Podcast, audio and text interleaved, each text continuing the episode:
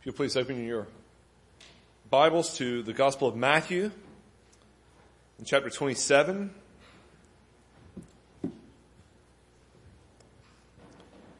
We're continuing our study in the Gospel of Matthew, and today we're looking at Matthew 27, verses 27 through 44.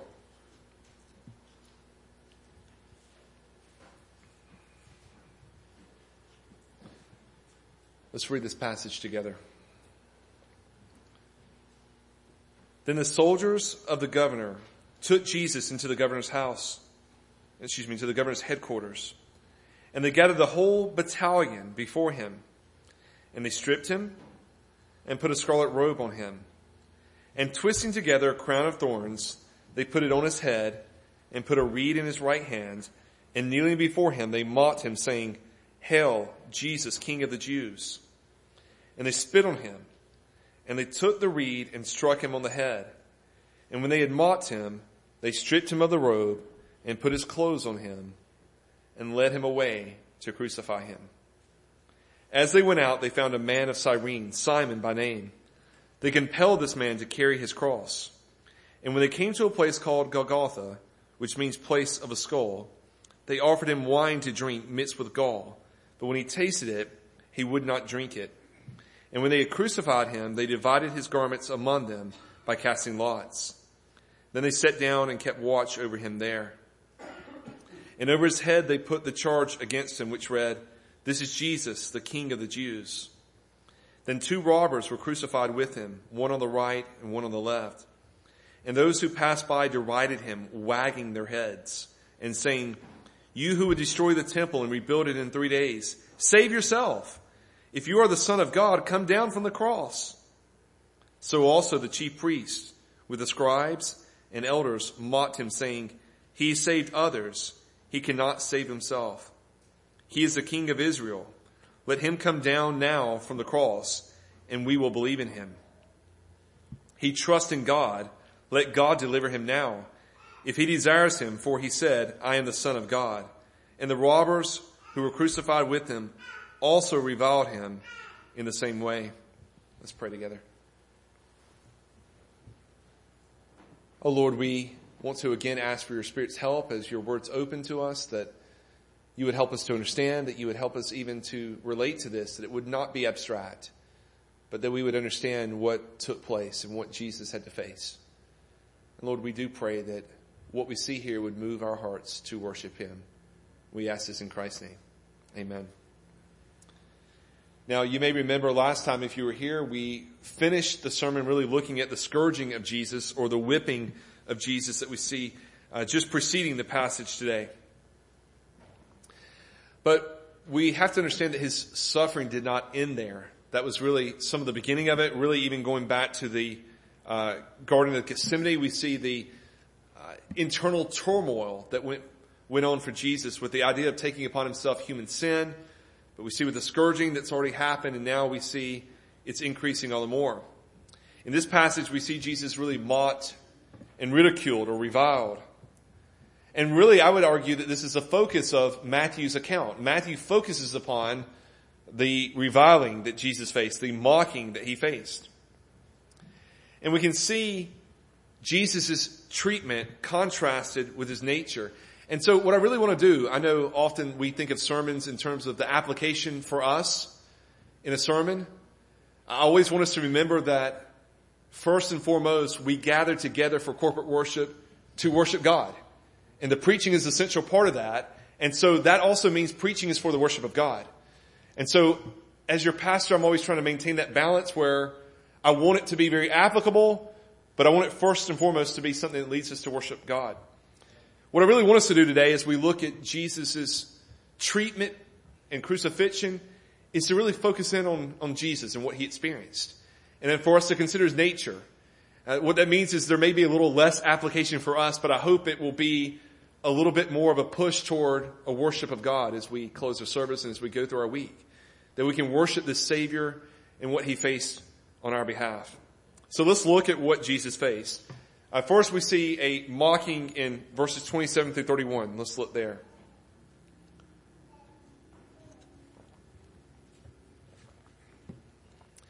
Uh, we see in verse 27 that this mocking was somewhat in privacy. It was in the governor's headquarters. But we also see that it was before the battalion. Uh, it even goes, it says in verse 27 that he gathered the whole battalion before him. If it really was the whole battalion, the whole battalion would be somewhere around 600. I saw estimates of 500 to 1200. But 600 would probably be the typical Roman battalion. So there could have been as many as 600 men there. We don't know the size of the governor's headquarters. It could have been an internal courtyard, but there was at the very least a large, large group of men who gathered together to be a part of what's now taking place. And I want us to see what happened in this. First, we see that they stripped him and he was exposed to them. I think that in itself would be uh, hard to face, but they strip him. And we're going to talk about this more as we come to the cross, but part of the realization with this even is uh, where does the shame of nakedness come from? Do you remember this was part of the curse of the fall? Right after sin, Adam and Eve looked at each other and they were embarrassed. They were ashamed. And so we see, I think, even in the beginning of this, as we see even on the cross, Jesus taking upon himself some of the shame that we face in sin. And they mock his kingship. And really the whole first section, maybe I think we could go beyond that and say what Matthew focuses on is the mocking not just of Jesus, but of his divine rule, of his kingship, his authority. Now we've talked about all along that Matthew uh, we call it the gospel of the kingdom.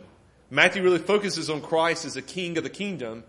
So it's also, can I say, expected that Matthew would focus upon the ridicule, the mocking that Jesus faced was really a mocking of his kingship, his divine rule. And so this begins, we see in verse 28, they stripped him and put a scarlet robe on him. Now, we understand purple would be the typical color of royalty. Uh, they don't put a purple robe on him, probably because of the price of it, and they're not royal.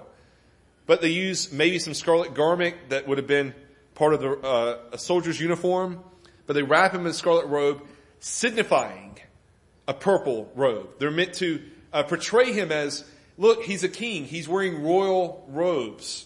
And of course, it's not that, which is part of the mockery of it. We, we don't exactly give him that. We make him out like he's thinking himself to be a king when he has no place as king. And so it's representative of royal purple. Now, for a second, think about the scourging that we talked about last week. It probably was a whipping of 39 times, possibly the cat of nine tails, so nine individual lashes every time he was whipped 39 times. We talked about sometimes people didn't live through this. It would often expose the rib bones maybe even internal organs. Now, have that in your mind as you think about all that Jesus faces in this mocking and this treatment before his crucifixion. So that even putting a robe on him to strip him of his garments, think about you're that bloody, by now the garments might have begun to stick to your wounds and pulling that off. What pain that would have caused and putting on other robes and we know they're going to take those off again and put the old ones back on him. Even that in itself would have been extremely painful. Then look at verse 29. And twisting together a crown of thorns, they put it on his head and put a reed in his right hand and kneeling before him, they mocked him saying, Hail, King of the Jews. So they take a crown of thorns or they take thorns and they wrap them into this crown to place upon his head. And they give him a reed, which is meant to represent a scepter. And they place it in his right hand and in all likelihood they make him sit down, which again could have caused great pain on his back. But here he is with this mock crown and this reed in his hand to represent a scepter. And I've spoken already some about the fall and, and, nakedness, but where do briars come from? Where do thorns come from? Again, think of the fall. And part of the fall was that instead of produce, the way it was in the garden, that gardens would produce, or the land would produce thorns and thistles. We would wage war against those things. And so here we have thorns being formed into a crown and placed on Jesus' head. Which I think is a powerful message of the effects of the fall being placed on Jesus. Jesus is really facing the curse of the fall that bore thorns and thistles. Or maybe another way to say this would be to say he bore the curse On his head or in his body, on his body, he bore the curse that our sin brought upon the world. He's facing even the pain of the curse from man. And then kneeling before him, they mocked him saying, Hail King of the Jews. And so without question, we're even told this is a mocking. They pretend to worship him. They act as though he really is the King of the Jews in their worship of him. And we see in verse 30, they spit on him and took the reed and struck him on the head. In all likelihood, all these things occurred together, and it seems likely that this was sequential. So what seems to have happened is the men would take turns mocking Jesus. They would come before Jesus and they would bow down before him in mockery and they'd proclaim, Hail, King of the Jews. And then they'd spit on him and one of the other gospel accounts actually says slapped him. So they'd hit him perhaps across the face, take the reed out of his hand, hit him over the head with it, which you understand as well would only drive the thorns further into the scalp and the head. And then give him the reed back and then the next guy would come and do the same thing. And we don't know if how many men did this. If it was all 600, this would be quite a blow on the head as well as the slapping how devastating that might be. We don't know how many, but this continued. And so they mocked him in his kingship. And they accompanied that with spitting in his face. Uh, you guys know my favorite sport's football. By that I mean real football, not American football. And I, I've seen a few instances where someone got spit on. And it always turns out worse than when they actually get physically hit. I mean, occasionally you get somebody who actually throws a punch. And that never infuriates someone as much as getting spit in the face. It's, it's so vile. It's so degrading. And so we see both of these happening to Jesus. And I could pause for a second and just say, we understand that his response is one of silence. Like a lamb before his shearers is silent. So he did not open his mouth. Just imagine taking that kind of treatment. And again, in mock worship of him. And we read there in verse 31, and when they had mocked him, they stripped him of the robe and put his own clothes on him and led him away to crucify him. I've already spoken of the pain that might cause his back. This also points to the fact that this was, again, private. This was a hidden mockery of him. They took him to somewhere, uh, to the governor's headquarters and mocked him privately and then marched him out as though nothing had really happened. They redress him and lead him before the public. And, one thing of this that really strikes me is that none of this was necessary. This was a Roman guard. They weren't really involved in this fight. They were carrying out the orders of Pilate, but they could care less who Jesus was. You understand that this was the Sanhedrin who was putting him to death. And these Roman guards still take him and take opportunity to mock his kingship, to make fun of him, and to abuse him.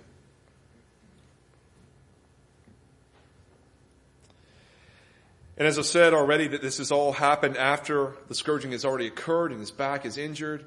He comes out having been spit on by multiple men, slapped in the face, crown of thorns was on him, the blood that would have ran down his face. And so you think of, of all people, this is one that doesn't look like a king. One that's not in appearance as a king. And then we see they led him away to crucify him. And we see in verses 32 through 44 the crucifixion itself.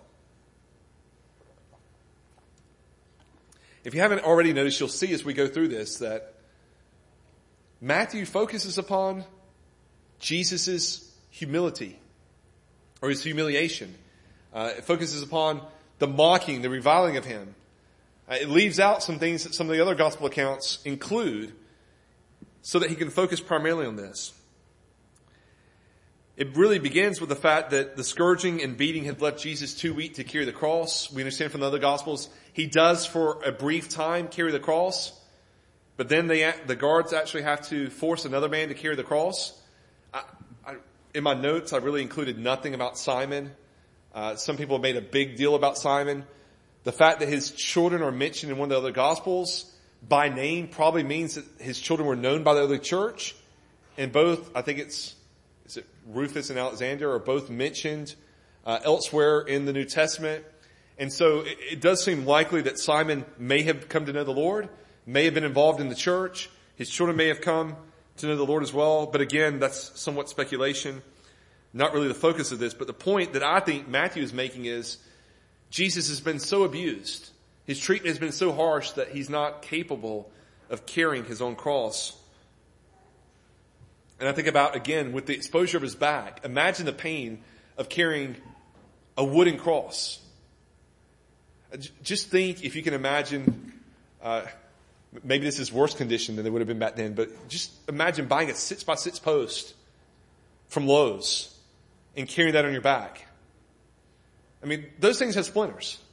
And that's the lumber that's been done today. I just imagine how rough the wood might have been, how the weight would have been on his back, but he's not able to carry the weight.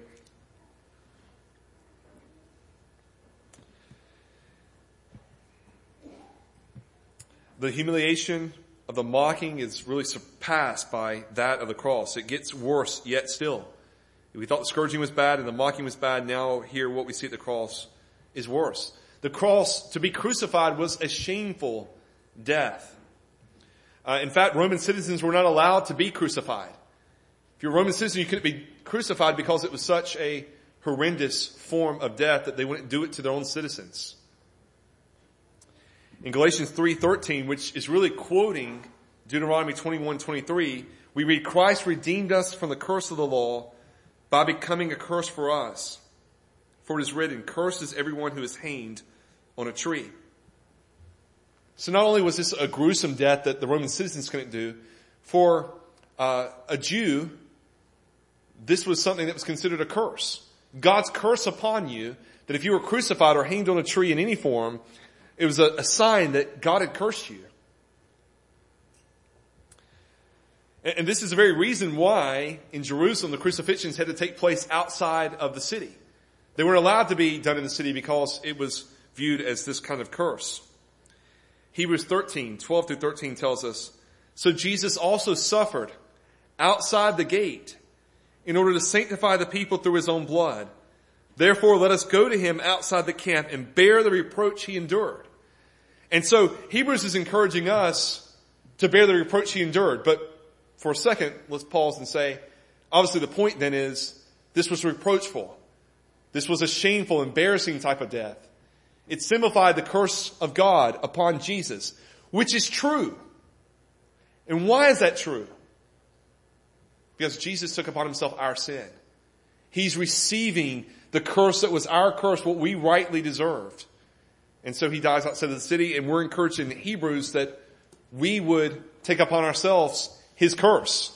That we would not be ashamed to call ourselves Christians and face whatever treatment that might be, that we might join him outside the gates, the place judged by the world to be a place of shame.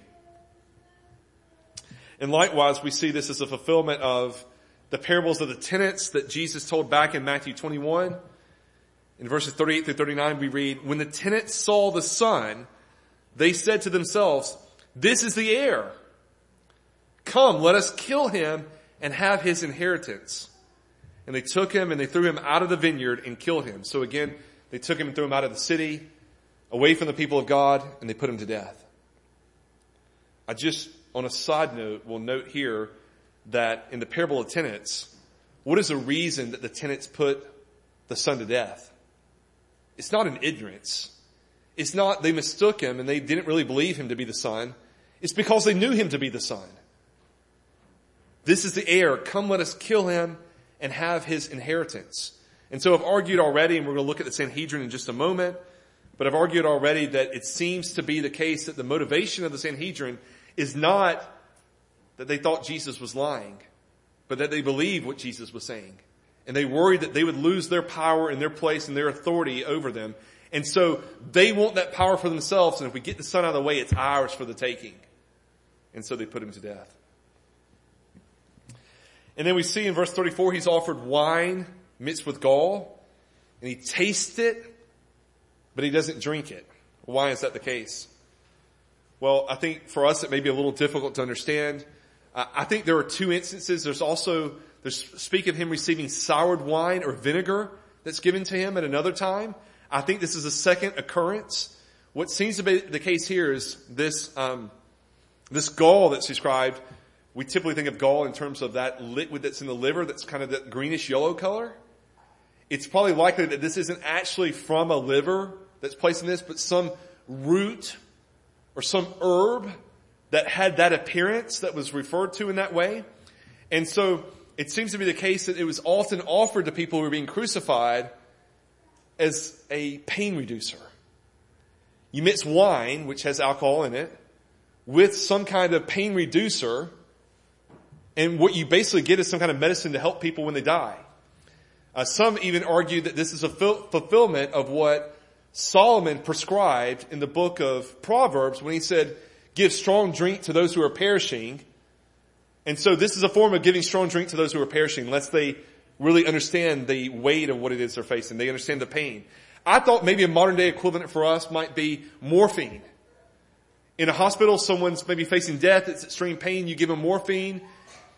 It helps them not to feel the pain and it eases the passing of death. And so, if you would bear with me that this might be the ancient equivalent of giving morphine to someone. And so Jesus tastes it, he realizes what it is, and he won't drink it. Now why is that? Well, I think that has great significance for us. Jesus refused it because this is exactly what he came to experience. His goal isn't somehow to reduce the pain, to diminish the effect of the death and the curse. Jesus came to experience the full punishment of sin. He doesn't want there even to be an argument that he didn't face the full punishment of sin. He's taking upon himself all that our sin deserved, the full curse. And so I think that's the reason why when Jesus tastes it, he doesn't actually drink it. It's for that very reason that he has to experience the curse and the effect of the curse when he takes upon himself our sin. Verse 35, we see they gambled for his clothing. We've talked about already, he was exposed on the cross, he stripped, he probably only has maybe a loincloth, maybe nothing, but there's further humiliation in this. And it really fulfills what we see in Psalm 22, 18. They divide my garments among them, and for my clothing they cast lots. So it's a fulfillment of scripture, what we see being portrayed, but I think it's also a part of humiliation. If your clothes are taken from you, they're gambling your clothes away, you realize you're never getting them back. This is it, you're gonna die there, and even what you have has been taken from you and given to someone else. And we see the sign, the charge that's placed on him in verse 37. And over his head they put the charge against him, which read, This is Jesus, the King of the Jews. Again, they mock him with this sign. Laughing at his kingship, they put this sign over him. And really they, they said, this is a charge against him. Here's the great claim. He's claimed to be Jesus, the Son of God, the King, and for that he's been put to death. I find it interesting though in their mockery, they got it correct. Right? They get it right in the sign. The sign as it read was actually accurate. And it being accurate, there's no cause for crucifixion for this. He's the King of the Jews and the Son of God. That's the charge against him. What in that deserves death? What in, in that deserves to be put to death? Matthew Henry writes of this. He says, here was a very glorious truth asserted concerning him, that he is Jesus, the King of the Jews. That King who the Jews expected and ought to have submitted to. So that his accusation amounts to this. That he was the true Messiah and Savior of the world. As Balaam, when he was sent for to curse Israel, bless them all together and that three times. So Pilate, instead of accusing Christ as a criminal, proclaimed him a king and that three times in three inscriptions. Thus God makes men to serve his purposes quite beyond their own. And so Matthew Henry's point is that in their attempt to mock Jesus, they actually accomplished God's purpose in proclaiming him to be what he truly was. The Son of God and the King of the Jews. And the last few verses continue to focus upon Jesus being reviled. He's placed between two robbers. Again, what's being portrayed is that he belongs to the sword. This is the kind of person Jesus was. He was a criminal like they were. Uh, by the way, the uh, the Roman law would not permit a robber, if he's simply a robber, to be crucified or be put to death. This isn't a criminal or a capital offense. So when we understand robber, the, the greatest understanding probably is there's some form of an insurrectionist. The theory basically is that these were probably people who were working with Barabbas, the leader of the insurrection who murdered people and stole from them. And so they probably co- collaborated or were working with Barabbas and so are being put to death for this. Barabbas now has been set free and the cross, as it was prepared, in the center of these two, there's a cross prepared for really this leader, the worst of the worst of them, Barabbas, whose place Jesus has taken now in the crucifixion. And so when Pilate offers to them either Barabbas or Jesus and they ask for Barabbas to be freed and Jesus to be crucified, Jesus really takes the place of Barabbas and these, he's crucified with these other criminals as though he belonged there, as though he were one of their type. And so not only is he reviled in this, what we see in verse 44, he's actually reviled or mocked by the criminals themselves. And the robbers who were crucified with him also reviled him in the same way. So they join in making fun of him which in itself is quite amazing. They're facing the same punishment. They're being put to death, and in the midst of it, they think, this guy in the middle is worse off than we are.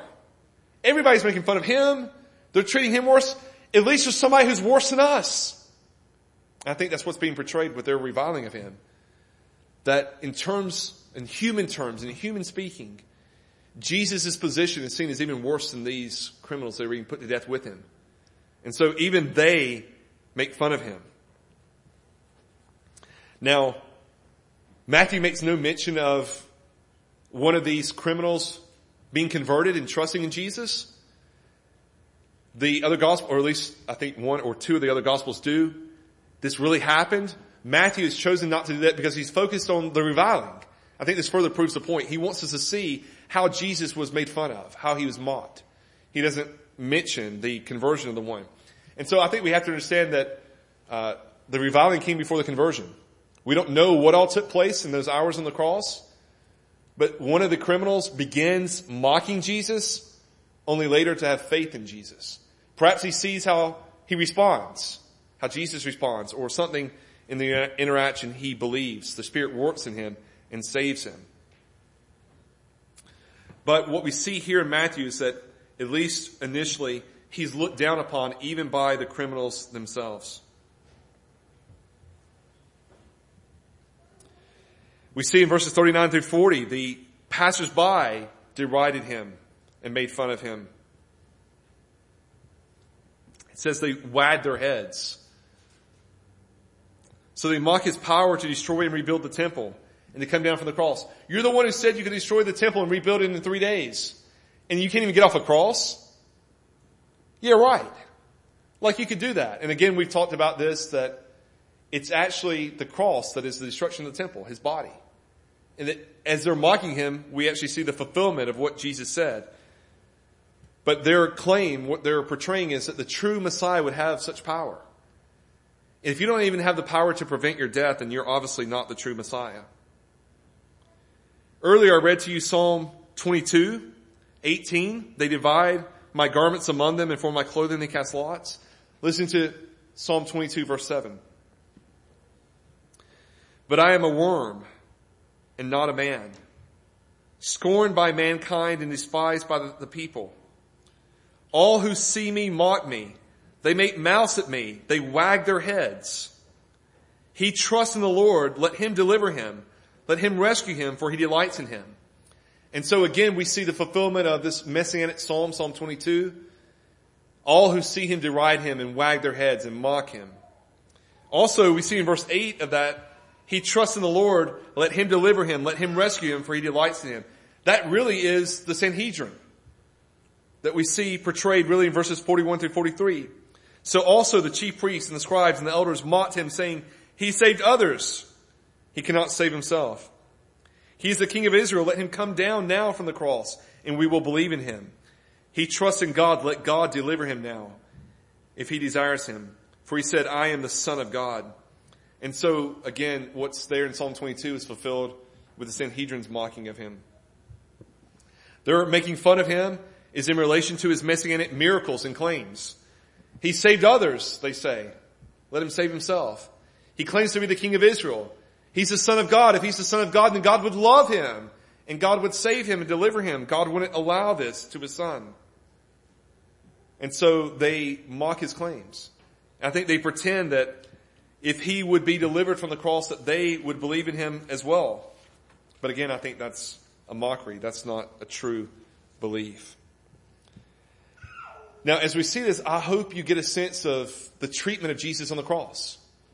I want briefly to contrast that with the glory that belongs to Christ inherently, that is His. And what I want you to see is that the heinous of this, the heinousness of this is magnified by God's inherent, or Jesus' inherent glory and honor. So for any one of us, such treatment on the cross would be embarrassing. It would be hard for any of us to bear. And, it really seems an improper treatment of any man, but we're not speaking of just a man, we're speaking of God himself, God incarnate. Revelation 19, 16 says, on his robe and on his thigh, he has a name written King of Kings and Lord of Lords. So the King of Kings and Lord of Lords is the one who is on the cross being treated in such a way. And I even think of what we saw of the mocking of the guards in portraying him as a king and bowing down before him and spitting on him and slapping him and hitting him with his scepter made of reeds or the crown of thorns and to realize this really was the king of kings, the true king who had authority and rule and power who rightly deserved all this. And I want you to catch as well the connection to the Olivet Discourse. Uh, if you've been tracking with us through the Gospel of Matthew, I hope you've made some of these connections already. But all of that discourse speaks of the manifestation of the glory of the Son of God. I think uh, earlier I mentioned the parable of the tenants. We read there in that parable, when therefore the owner of the vineyard comes, what will he do those, to those tenants? And those who heard the parable answer him, and they said to him, he will put those wretches to a miserable death and let out the vineyard to other tenants who will give him the fruits in their seasons.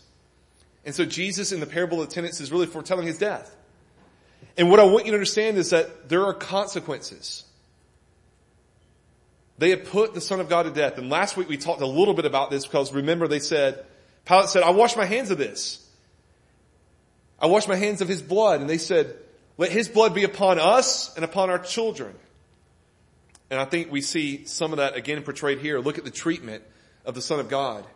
And do we imagine that one could be, not one, that God himself could be ridiculed in such a way and there not be consequences?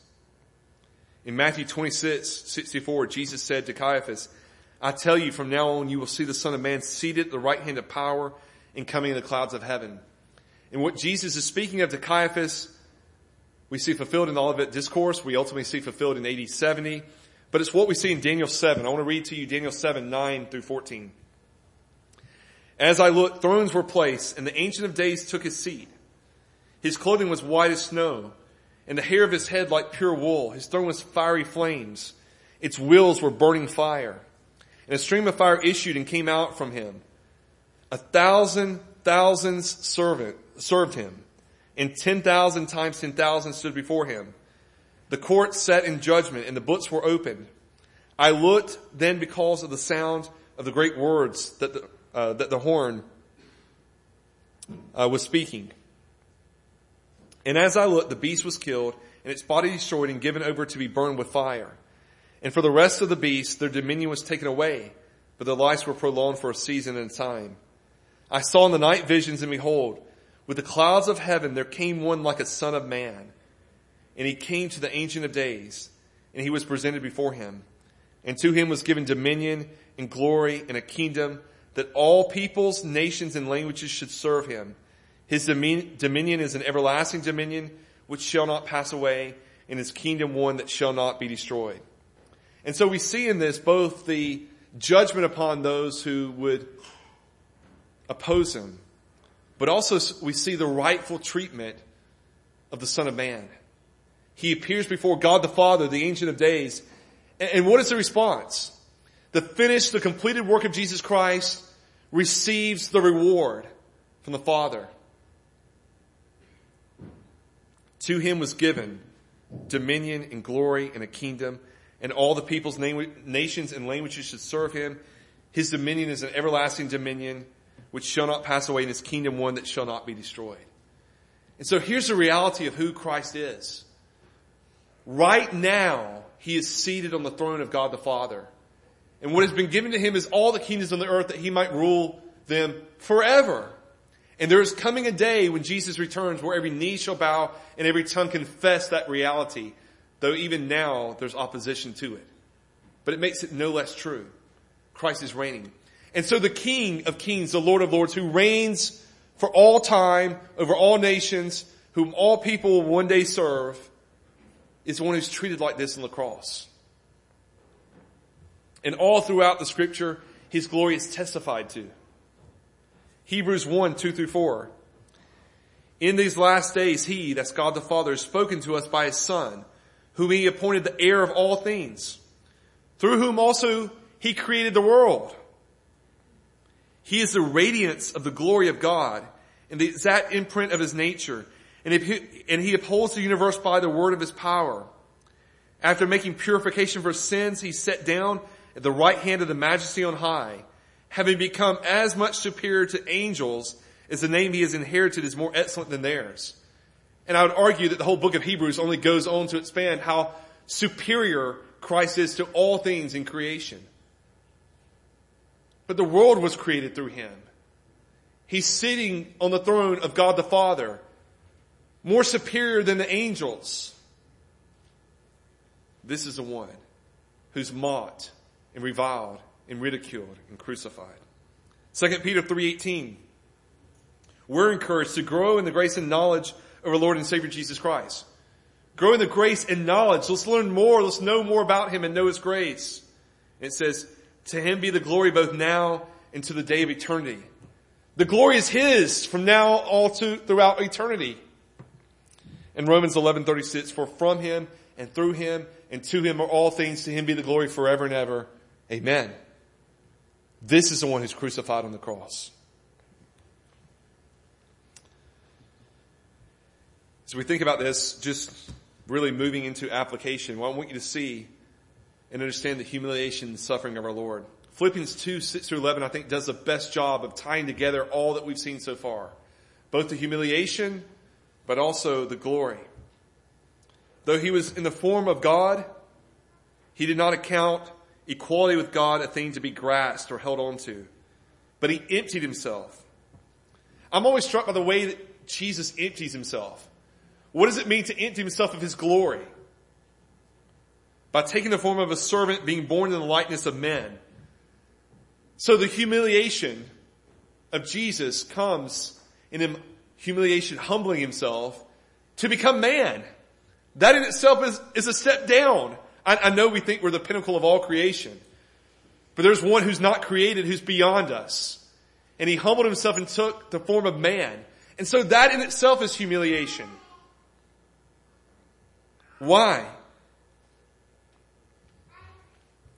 It says, being found in the form of man, he humbled himself by becoming obedient to the point of death, even death on a cross. So it gets worse still, or more glorious still. He humbles himself and becomes obedient to God the Father and to death, even death on a cross. Even death on a cross.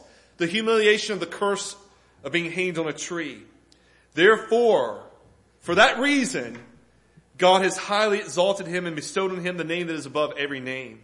So that the name of Jesus, every knee should bow in heaven and on earth and under the earth, and every tongue confess that Jesus Christ is Lord to the glory of God the Father. And so, because of this humiliation, He's been exalted above all names so that we might praise him. Now my hope is that the sermon has helped you to do that. What I hope is that you've seen that humiliation of Christ, that mocking, that reviling of Christ, that he underwent that he might receive a crown and a throne and dominion and power and that we might respond in a certain way. It says, so that every knee should bow in heaven and on earth and under the earth and every tongue confess that Jesus Christ is Lord to the glory of God the Father. This has been put down for us. These things have happened so that we might respond a certain way. That our knee might bow, not in mockery the way that the Roman soldiers did, but that we might really bow to this king. And that every tongue would confess that Jesus Christ is Lord. To acknowledge that He truly is the Lord. And so when I think of application for us, I think this is the application for us. What ought to be the response to what we see in God's Word? Our knees should bow. Our tongue can confess that Jesus Christ is Lord. We have to worship. I think again, for those of you who have not trusted in Jesus Christ, what is the response to seeing the crucifixion and the mockery of Jesus Christ? And ultimately the exaltation of Jesus Christ. Bow your knee to Him. Worship Him. The reality is that there is coming a day when every knee will bow and every tongue will confess Jesus Christ to be Lord. But we're given the opportunity in this life to do that before some will be forced to do it in opposition to Him. Secondly, I want you to see that this is for us. At least I can say for those who will put their trust and faith in Jesus Christ. In Jesus, God has come in flesh to share our suffering. I'm struck by the way that he participates in. He receives the suffering that we deserved. I, I just think how much easier would it have been for Christ to have stayed with God the Father? Not to take it on flesh. Not to ever face the suffering, but he does it because we suffer. And I know in talking with people that maybe even from my own experience, that often we think our suffering is the worst suffering that we've ever faced or that anyone's ever faced. We always think our suffering is far worse than anyone else's suffering. And I think there's not one of us, if we could get out of suffering, we wouldn't want to be out of suffering. None of us wants to suffer. Jesus willingly suffered both to participate in our suffering, to enter into our suffering, to have fellowship with us, the sufferer, but also that there might come a day where we could be free from suffering. And these, the Sanhedrin mock him, saying, you saved others, but you can't save yourself. And here's the reality of the cross. By not saving himself, he did save others. That was a purpose. If he saved himself, others would not be saved. There would be no salvation if he saved himself. But he chose not to save himself that he might save you. And so we understand he died for us. 1 Peter 3.18. For Christ also suffered once for sins, the righteous for the unrighteous, that he may bring us to God, being put to death in the flesh, but made alive in the spirit. So there's the reality of why this took place and why Jesus did not deliver himself. Now we're not fully finished with the cross and so my hope is to explore that theme a little more in the coming sermons. But thirdly, in application, I want us to understand that we should expect the same treatment that Jesus received. I think we have to understand the kingdom is viewed as the king is viewed. The kingdom or the citizens of the kingdom are treated the way the king is treated. And so Christians should expect the same treatment as their king. We ought not be surprised that the world would hate us. Jesus said, if they hated me, they will hate you. And finally, I want you to see, for the Christian, the cross has become a cause, a source of boasting. It's a victory for us. So what we see portrayed in Jesus is the cross is shameful. It's embarrassing. They ridicule him. They mock him. But for the Christian, it's not so. Galatians 6.14. But far be it from me to boast except in the cross of our Lord Jesus Christ, by which the world has been crucified to me and I to the world. And so there's a freedom for the Christian from that bondage to the world, but it's a source of boasting for us because the cross has become salvation. Through the cross, we have been saved. What Jesus is experiencing is for us. He's taken upon himself our sin, but also the penalty for our sin, our curse, our death, that we might have salvation. Let's pray together.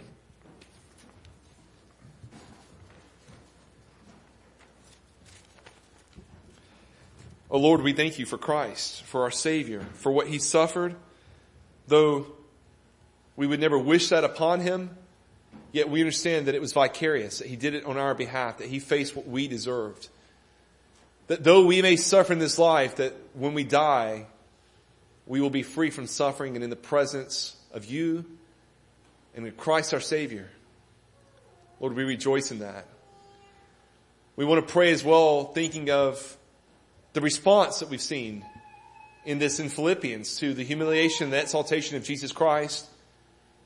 The response is one of bowing the knee in worship of our King, in exaltation of His name that He is our Lord. We want to pray for those who don't know Him, that your Spirit would work in, in their hearts today, that their knee would bow to Him, that they would worship Him, that they would praise Him, that you would save them. And Lord, we want to pray as well for those Christians in this room that the response to the message today, however feeble it may be, Lord, that we would behold rightly the suffering of our Savior and the exaltation of Him, and that we might bow our knee and that we might worship Him. And so we pray that as we sing this last hymn, it would be one of praise to you and to Christ. And as we go through here, that we would praise Him throughout this week, throughout the rest of our lives. And even as we see revealed to us in this, that He is a King who will receive praise throughout all eternity. We pray this in his name. Amen.